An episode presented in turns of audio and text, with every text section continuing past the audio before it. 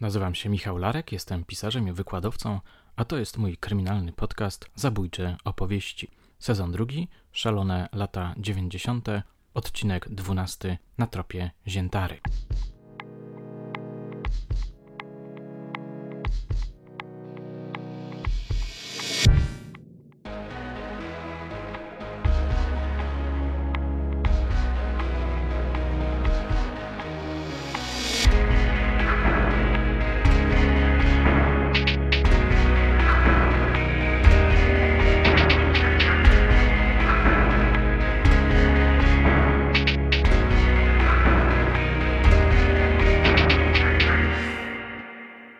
Najgłośniejszych i najbardziej bulwersujących historii kryminalnych po 1989 roku. Historia, która w jakiejś mierze definiuje szalone lata 90. i dlatego musi pojawić się w niniejszym sezonie. Choć może akurat w tym przypadku słowo szalone należałoby wymienić na dzikie bądź po prostu niebezpieczne. To gigantyczny wyrzut sumienia polskiego wymiaru sprawiedliwości, który przez tyle lat nie potrafił ukarać sprawców szokującej zbrodni, pisał Bogdan Rymanowski. Raz na jakiś czas w mediach pojawiają się nowe informacje na temat tej sprawy, które przynoszą niekiedy nadzieję na jej rozwiązanie. Na przykład pod koniec zeszłego roku pojawiła się publikacja na temat świadka, który miał widzieć zabójców w towarzystwie swojej przyszłej ofiary. W niniejszym odcinku postaram się Wam opowiedzieć o najważniejszych aspektach sprawy Jarosława Ziętary. Z redaktorskiego obowiązku zaznaczę, że jest ona solidnie opisana, przede wszystkim dzięki żmudnej pracy Krzysztofa Kaźmierczaka, znanego poznańskiego dziennikarza i jego kolegów po fachu. Mój podcast siłą rzeczy jest inspirowany głównie jego narracją. Póki co nie ma porządnej alternatywnej. Tym samym chciałem podziękować mu za wielki trud włożony w pracę wykrywczą.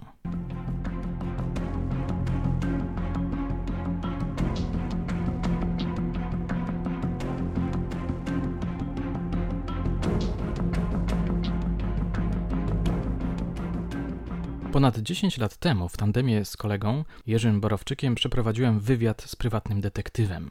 To było moje pierwsze tego rodzaju spotkanie z człowiekiem, który zawodowo zajmował się wykrywaniem przestępstw kryminalnych. Nasz rozmówca, Maciej Szuba, ważna, jak się potem dowiedziałem, figura w poznańskiej policji, bardzo ciekawie opowiadał nam o swojej pracy śledczej. Nawiasem mówiąc, z jego wspomnień można stworzyć kilka ciekawych podcastów.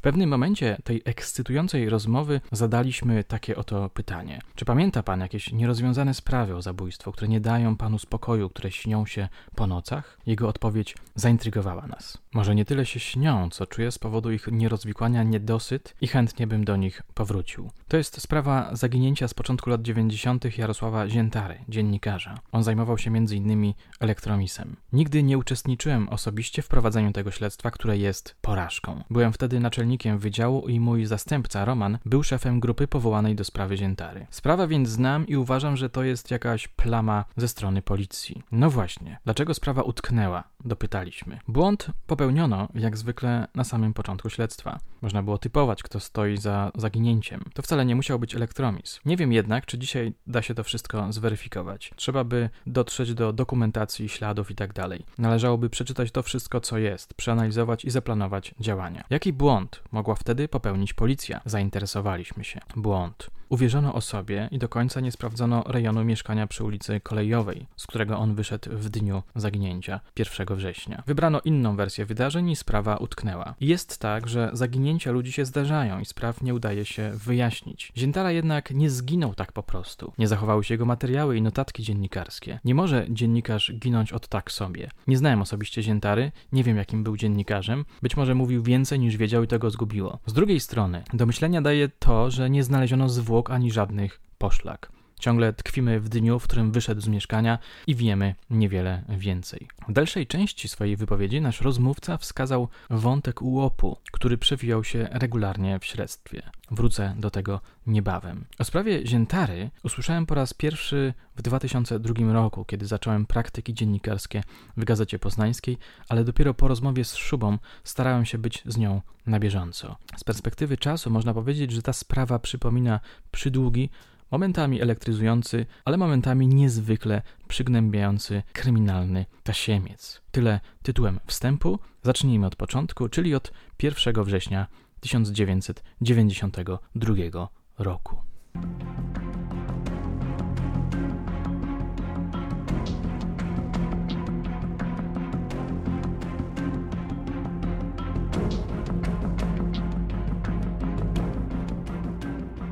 Przenosimy się zatem w czasie. Jest 1 września 1992 roku. 24-letni Jarosław Ziętara, redaktor Gazety Poznańskiej, wychodzi około 8.40 z domu przy ulicy Kolejowej. Miał się udać do siedziby swojej gazety, która mieściła się na Grunwaldzkiej. Niestety nigdy tam nie dotarł. Według kalendarium, które opracował Kaźmierczak, 2 września policja otrzymała zawiadomienie o zaginięciu mężczyzny, 7 pojawiły się pierwsze informacje o poszukiwaniach dziennikarza. Tamtego dnia miała też powstać nieformalna grupa śledcza, 10 września natomiast redakcja Gazety Poznańskiej ustanowiła nagrodę finansową za przekazanie informacji pomocnej w ustaleniu losów dziennikarza. Bardzo ciekawy jest opis sylwetki, który znalazłem na archiwalnej stronie 997. Poruszał różne tematy, czytamy tam. W tamtym czasie najczęściej interesował się biznesem i problematyką gospodarczą. Był osobą skrytą i nie mówił o wszystkim swoim najbliższym i współpracownikom. Jedna z hipotez dotyczących jego zniknięcia zakłada, że w 1992 roku dziennikarz musiał się zajmować jakimś aferalnym tematem. W ostatnie dni przed zniknięciem Jarosław Ziętara był trochę poddenerwowany i tajemniczy. Zaglądał do redakcji, wykonywał tajemnicze telefony, gdzieś wybiegał. Dzień przed zniknięciem, 31 sierpnia, zainteresował swojego szefa sensacyjnym tematem. W ostatnim odcinku Zabójczych Opowieści opowiedziałem wam o tajemniczym zniknięciu Agnieszki i Cyryla, które przez policję zostało potraktowane jako ucieczka młodych ludzi od dotychczasowego życia. Efektem był brak konkretnych działań poszukiwawczych. Sprawa nie została wykryta. W tym przypadku było do jakiegoś stopnia podobnie. Policja założyła, że młody dziennikarz albo wyjechał, żeby rozpocząć nowe życie, albo popełnił samobójstwo. Co ciekawe, gdzieś w ukryciu. Z jakichś niezrozumiałych powodów wersja śledcza związana z zabójstwem nie była dla niej przekonująca. A przecież zniknięcie aktywnego, utalentowanego, dociekliwego dziennikarza, który miał na koncie chociażby ważny tekst o aferze w holdingu PKS Autotransport, nie może nie budzić podejrzeń o zabójstwo, albo przynajmniej o porwanie. Tymczasem okoliczności zniknięcia Ziętary, opisywane przez Krzysztofa Kaźmierczaka oraz Piotra Talagę w ich pasjonującej książce Sprawa Ziętary, Zbrodnia i Klęska Państwa, są doprawdy nader podejrzane. Fakt, że Ziętara wyszedł do pracy, a jednak znaleziono potem w domu jego dokumenty i kalendarz, który traktował jako podręczny notes i zawsze nosił przy sobie, obudził moje podejrzenia, że nasz kolega padł ofiarą przestępstwa, pisał Kaźmierczak. I to nie przypadkowego, tylko dobrze zaplanowanego i profesjonalnie zrealizowanego. Sprawcy chcieli utrudnić wyjaśnienie, co się stało z dziennikarzem i podrzucili do jego domu dokumenty i kalendarz, dając w ten sposób pole do podejrzeń, że nie wyszedł do pracy, tylko popełnił samobójstwo lub się ukrywa. Tyle, że nie wiedzieli, gdzie Jarek zwykle przechowywał te przedmioty i umieścili je w nieodpowiednich miejscach. Dalej Kaźmierczak pisze, że sprawcy dysponowali kluczami do mieszkania, które Ziętara wynajmował wraz ze swoją dziewczyną Beatą. Przypuszczalnie, kontynuuje dziennikarz, wizyta nieproszonych gości wiązała się z przeszukaniem i zabraniem materiałów Ziętary, które mogłyby wyjaśnić, czym zajmował się przed porwaniem lub choćby sprawdzeniem, czy czegoś takiego nie przechowywał u siebie. Dziennikarze, przejęci zaginięciem kolegi po fachu i wściekli na nieskuteczną policję, stworzyli dziennikarską grupę śledczą. Kaźmierczak twierdzi, że niemal wszyscy członkowie owej grupy byli przekonani, że Ziętara nie zginął za to, co napisał, ale za to, co mógł napisać. Podejrzewano, że przestępcy ukradli materiały, notes czy kalendarze, w których mogły znajdować się istotne wskazówki naprowadzające na trop sprawców czy zleceniodawców zabójstwa. W ramach niniejszego podcastu jestem rzecz jasna skazany na wielkie skróty, dlatego poszczegóły, czasami niezwykle emocjonujące, odsyłam do polecanej już książki, która obfituje w iście filmowe momenty. Być może ktoś kiedyś zrobi z tego dokumentalny serial. Z tego, co pisze Kaźmierczak, można wywnioskować, że ktoś nadzorował tę sprawę, dbając o to, żeby nie została wykryta. Brzmi elektryzująco, prawda? No cóż, cała sprawa do dzisiaj elektryzuje.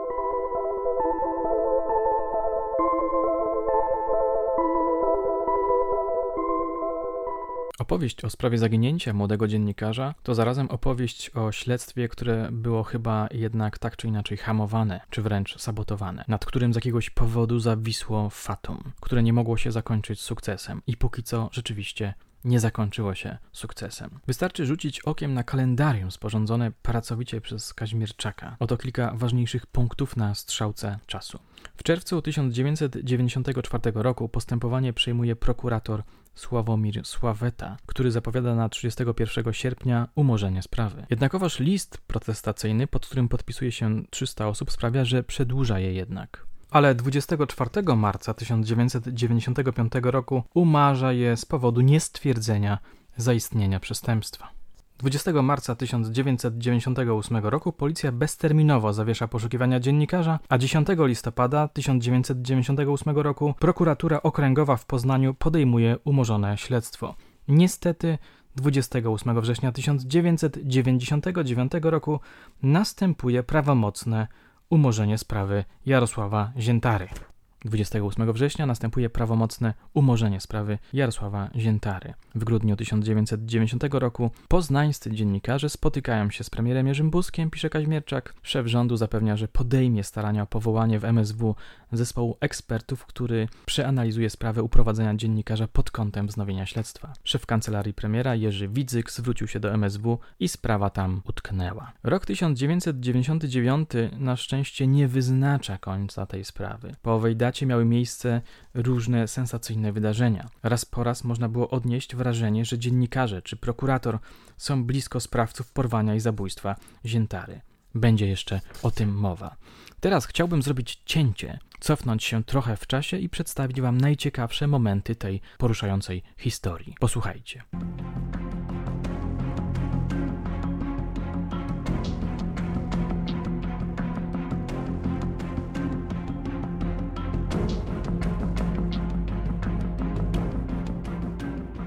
Gdy w 1998 roku sprawę zaczął prowadzić znany poznański prokurator Andrzej Laskowski, bardzo dynamiczny śledczy, pojawiła się nadzieja, że jednak sprawcy zostaną zidentyfikowani i zatrzymani. Na marginesie dodam, że dużo dobrego słyszałem od znajomych policjantów o tym prokuratorze. Laskowski był przekonany, że sprawa Ziętary to zabójstwo na zlecenie. Z nieznanego nam źródła prokuratura uzyskała informację, że związek z nią może mieć niejaki Przemysław C., przebywający ówcześnie w więzieniu. Ten fakt upubliczniono o wiele później. Był to brutalny gangster, mający na przykład na koncie zamachy na firmy, które nie chciały płacić haraczy. Niestety przestępca nie przyznał się do związków z tą sprawą, nie zdołano mu też takowych udowodnić. Podobno został ostrzeżony, że jest łączony z porwaniem i zabójstwem Ziętary. Miało tu dojść do przecieku z policji albo prokuratury. C wyszedł przedterminowo na wolność w 2007 roku, pisze Kaźmierczak. Zadziwiająco dobrze wiodło mu się finansowo, chociaż przed uwięzieniem nie był majętnym człowiekiem. Otworzył wypożyczalnię sprzętu sportowego, kupił mieszkanie i jeden z najdroższych seryjnie produkowanych japońskich motocykli. Zginął na tej maszynie w wypadku drogowym pod Poznaniem. Któryś z gangsterów sugerował później, że to wcale nie był nieszczęśliwy wypadek. Ważna sekwencja wydarzeń w śledztwie prowadzonym przez Laskowskiego była związana z pozyskaniem świadków, którzy twierdzili, że zwłoki ziętary miały być zakopane w rejonie Głuszyny pod Poznaniem. Przeszukano teren, niestety nie odnaleziono zwłok. Czy to był fałszywy trop? Być może tak, być może nie. Może ktoś, kto został zawiadomiony o planowanych czynnościach, przeniósł szczątki ziętary w inne miejsce. Niezwykle ważnym wątkiem w tej sprawie był wątek Urzędu Ochrony Państwa. Jeden z moich znajomych oficerów mówił mi kiedyś, że policjanci pracujący przy tej sprawie co i róż natykali się na ślady obecności UOP-u. W połowie lat 90. rozpowszechniono wersję, że Ziętara został zwerbowany przez UOP i pracuje za granicą. Przedstawiciele UOP-u zaprzeczali, że mieli jakiekolwiek związki z dziennikarzem. Twierdzili ponadto, że nie podejmowali prób jego werbunku. W świetle ustaleń Kaźmierczaka i jego kolegów nie było to prawdą.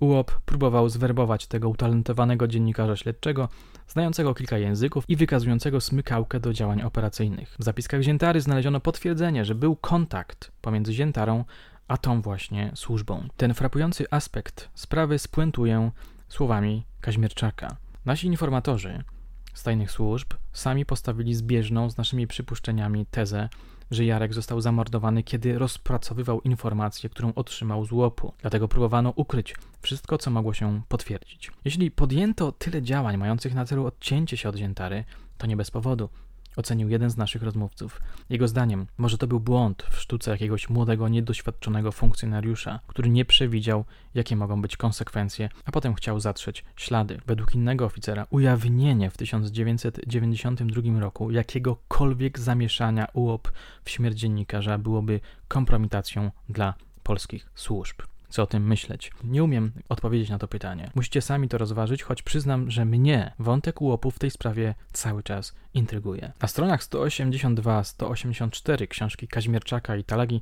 znajdziecie informacje, które mogą świadczyć o tym, że Ziętara mógł w taki czy inny sposób współpracować ze służbami. Na stronie 44 Kaźmierczak pisze, że uzyskał z łopu sygnał, że w zabójstwo był zamieszany Roman K., pseudonim Kapela, ochroniarz elektromisu. Miał popełnić samobójstwo, ale niektórzy twierdzą, że było to zabójstwo. Tego rodzaju podejrzanych śmierci będzie w tej sprawie więcej. Raz jeszcze polecam lekturę tej książki i jednocześnie robię skok w czasie. Po paru latach bowiem sprawa znowu się ożywiła.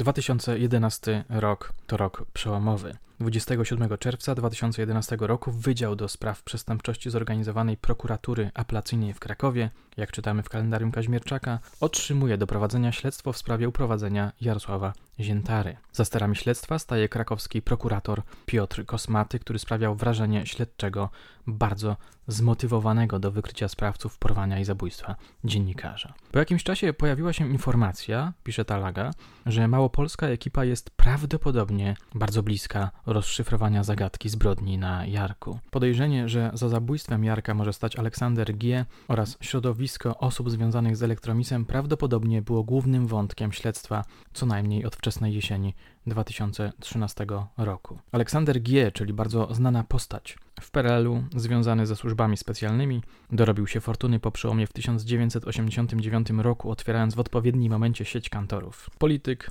senator, przedsiębiorca, prezes zarządzający spółką Artbi i co wymowne, mający różne problemy z prawem. Można powiedzieć swoisty symbol lat 90. Pisze dalej Talaga. Według informacji, do których wtedy dotarliśmy, Jarek na kilka miesięcy przed zniknięciem zaczął się zajmować badaniem interesów powiązanych ze sobą firm i osób. Miał się m.in. dostać na teren elektromisu przy ulicy Wołczyńskiej w Poznaniu, gdzie przyłapali go ochroniarze. Dość ostro go przy tym potraktowali. Pobicie co prawda nie było dotkliwe, ale jednak dostał jednoznaczny sygnał, że powinien zmienić przedmiot swoich zainteresowań. Przypuszczenia były takie, że Aleksander G. podżegał do zabójstwa Ziętary, a porwać go mieli ludzie pracujący dla elektromisu. W relacji Talagi pojawia się wzmianka o torturach, którym miał być poddany dziennikarz. Samego zabójstwa mieli dokonać Rosjanie. 18 września 2014 roku, kontynuuje Talaga, media opublikowały rysopis osoby, która mogła mieć związek z zabójstwem. Był to mężczyzna pochodzący z wschodniej granicy, posługujący się językiem rosyjskim. Jego cechą charakterystyczną była droga, elegancka odzież. Co ciekawe, Talaga pisze dalej, że był załamany pojawieniem się tej informacji. Dlaczego? Podobny rysopis był publikowany w maju poprzedniego roku, pisze. Wtedy prokuratura twierdziła, że ten mężczyzna może być bardzo ważnym świadkiem, ponieważ był widziany z Jarosławem Ziętarą w okresie poprzedzającym porwanie i zabójstwo w 1992 roku. Ale było coś jeszcze. Dziennikarze pozyskali informację, że ów Rosjanin już nie żyje.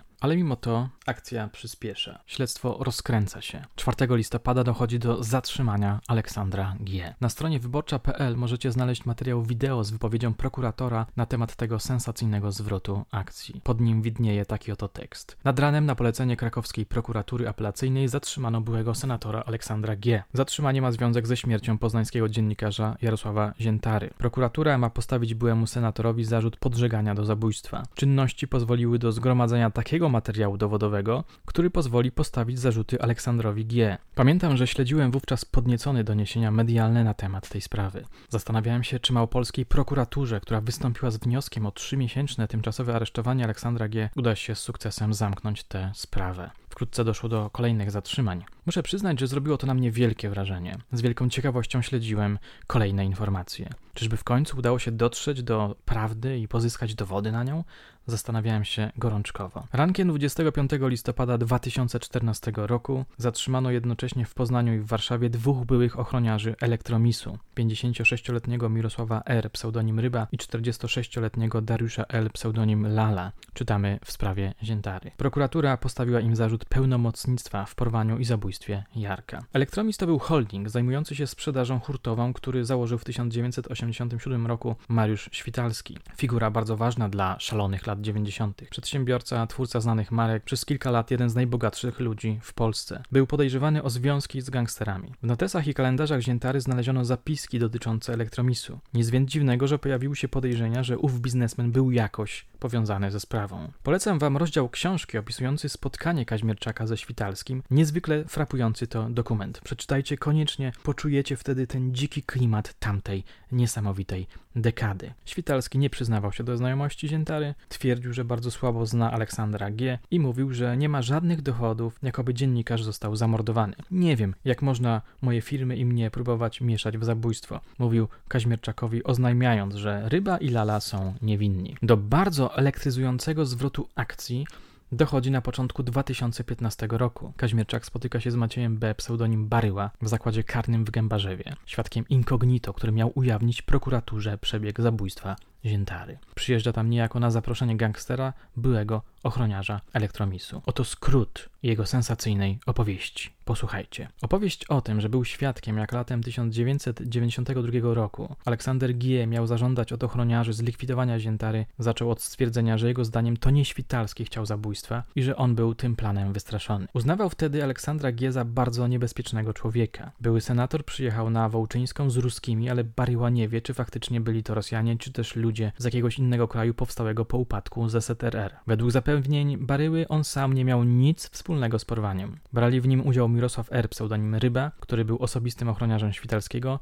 Dariusz S., pseudonim Lala, Roman K., pseudonim Kapela, Wiatrak, Lewy i Przemysław C. Maciej B. widział jednak, jak się do tego przygotowywali. Mundury i sfabrykowane legitymacje policyjne były wcześniej przechowywane w sali treningowej na Wołczyńskiej. Dziennikarza wsadzili do fałszywego radiowozu i przywieźli najpierw do siedziby elektromisu. Po wstępnym oklepie zawieźli go do miejscowości Chyby pod Poznaniem i przetrzymywali aż do końca na posesji pracującego w elektromisie Marka Z. Baryła opowiadał, że pojechał tam, ale lewy go nie wpuścił. Był przestraszony. Baryła opowiedział Kazimierczakowi, jak został zamordowany Ziętara, bazując na relacji lewego. Podobno Jarek stawiał się przez dłuższy czas mimo ostrego bicia, dopóki nie zrozumiał, że go zabiją. Zamordowano go trzeciego dnia po porwaniu. Miał to zrobić jeden z Rosjan. Nie zastrzelił dziennikarza, ale zasztyletował, wbijając ostrze prosto w serce, by było mniej krwi. Potem ciało wrzucono do beczki z kwasem, by je rozpuścić i w ten sposób usunąć wszelkie ślady po zwłokach. Ale według Lewego coś poszło nie tak i zostały kości. Zostawiono je potem w różnych miejscach. Baryła opowiadał, że po zabójstwie Lewy pokazał mu w bagażniku swojego auta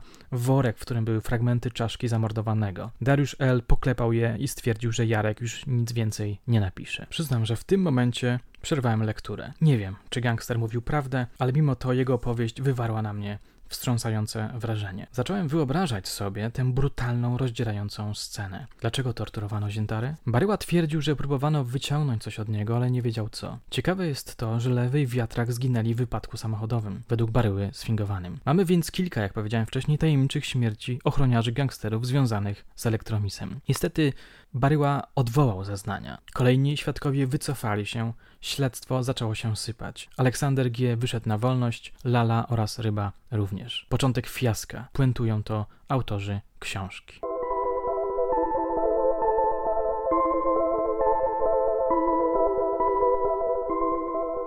Zerknijmy raz jeszcze do kalendarium sporządzonego przez Kaźmierczaka. Jesteście pewnie ciekawi, co się działo później po tym początku fiaska. 31 grudnia 2015 roku prokuratura apelacyjna w Krakowie z powodu wycofania się świadków umarza nieprawomocnie wątek porwania i zabójstwa Jarosława Ziętary. 12 stycznia 2016 roku zaczyna się proces Aleksandra G. przed Sądem Okręgowym w Poznaniu. W kwietniu 2016 roku prokuratura krajowa przejmuje nieprawomocnie umorzone śledztwo i podejmuje decyzję o jego kontynuowaniu. 11 maja 2018 roku pojawia się akt oskarżenia w drugim wątku sprawy. Byli ochroniarze elektromisów, wcześniej funkcjonariusze milicji i policji Mirosław R pseudonim Ryba i Dariusz L., pseudonim Lala, zostali oskarżeni o uprowadzenie, pozbawienie wolności i pomocnictwo do zabójstwa Jarosława Ziętary. 8 stycznia 2019 roku ruszył proces sądowy, w którym byli ochroniarze elektromisu oskarżeni są w sprawie zabójstwa Jarosława Ziętary. 22 lutego 2019 roku Maciej B., pseudonim Baryła,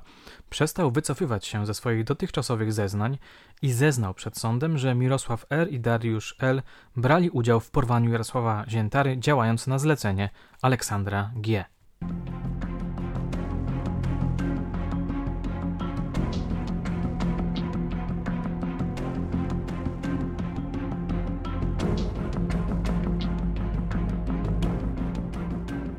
Na początku niniejszego odcinka powiedziałem, że niedawno pojawiła się informacja na temat świadka, którego istnienie do tej pory było objęte tajemnicą. Ujawnienie tego świadka wzbudziło dużo kontrowersji. Pamiętam, że żywo o tym dyskutowałem z jednym ze swoich znajomych oficerów. Oboje byliśmy podekscytowani. Otóż w listopadzie zeszłego roku na łamach Głosu Wielkopolskiego pojawił się obszerny tekst zawierający rozmowę z nim. Kim jest ów świadek? Dziennikarze nazywali go wtedy Kazimierzem. Dzisiaj znamy go jako Jerzego U. To były funkcjonariusz SB, były oficer UOP-u. Rzecz w tym, że w 1992 roku pracował również dla Mariusza Świtalskiego.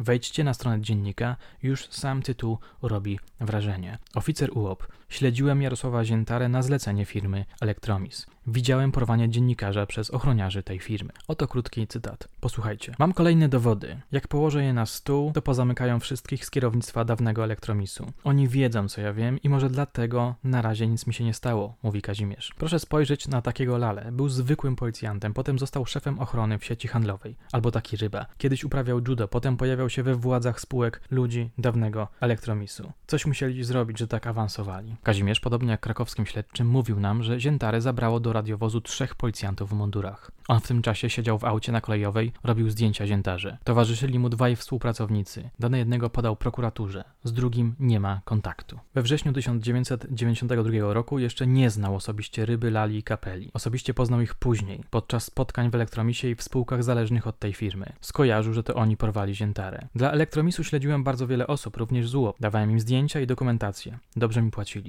opowiada Kazimierz. O moich obserwacjach dla Elektromisu wiedzieli tylko Krystian 3, Mariusz Eś, oraz Krzysztof S., czyli ścisłe kierownictwo tej firmy. Kiedyś mi powiedzieli, że z Ziętarą trzeba było zrobić porządek, bo ponieśli straty przez niego. Z tego co wiem, porwany dziennikarz został rozpuszczony w kwasie, mówi Kazimierz. Kazimierz zgadza się z teorią, że Jarosław Ziętara znalazł się w nieodpowiednim miejscu i czasie. Z jednej strony UOP mógł dać mu temat dotyczący przemytu w Elektromisie, z drugiej strony dla Elektromisu pracowało wielu funkcjonariuszy starych i nowych służb. Młody dziennikarz wszedł w bagno, w rozgrywkę dobrych i złych służb specjalnych, w której stał się ofiarą. Wymowny jest fakt, że pod tym tekstem zamieszczonym w sieci Krzysztof Kaźmierczak napisał w komentarzu, że ta publikacja to przejaw nieodpowiedzialności. Publikacja ma sensacyjną formę, ale realnie nie wnosi nic pozytywnego do sprawy Ziętary. Jej skutkami może być załamanie procesu przeciwko oskarżonym o udział w porwaniu. O takim zagrożeniu świadczy ruch, jaki w dniu publikacji dziennikarzy wykonał twórca dawnego holdingu Elektromis,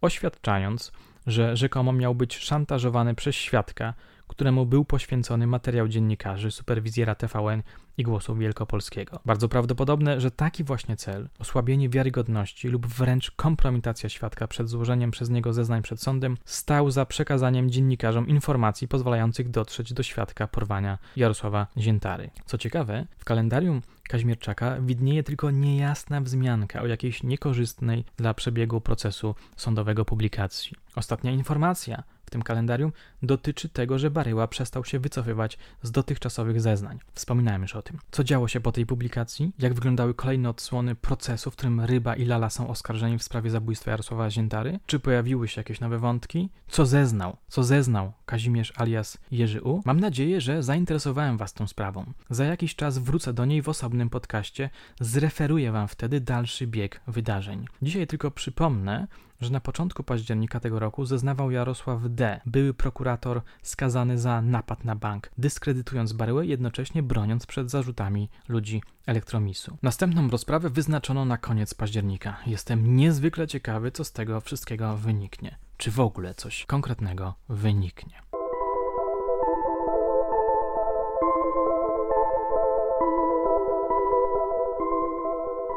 Przyznam, że ta historia, a przede wszystkim tragiczny los młodziutkiego dziennikarza Jarosława Ziętary bardzo mnie poruszyła. Mówiłem wam o tym, że w pewnym momencie zacząłem wyobrażać sobie jego śmierć. Dlatego pisząc dekadę, kryminalną serię o latach 90., postanowiłem nawiązać do tej bulwersującej sprawy redaktora Gazety Poznańskiej. Jeśli jesteście ciekawi, jak moja literacka wyobraźnia ją opracowała, zachęcam do lektury powieści zatytułowanej Na tropie. A na dzisiaj to wszystko. Oczywiście zachęcam Was do lajkowania, komentowania oraz subskrybowania mojego kanału, a także do śledzenia moich poczynań na Facebooku i Instagramie.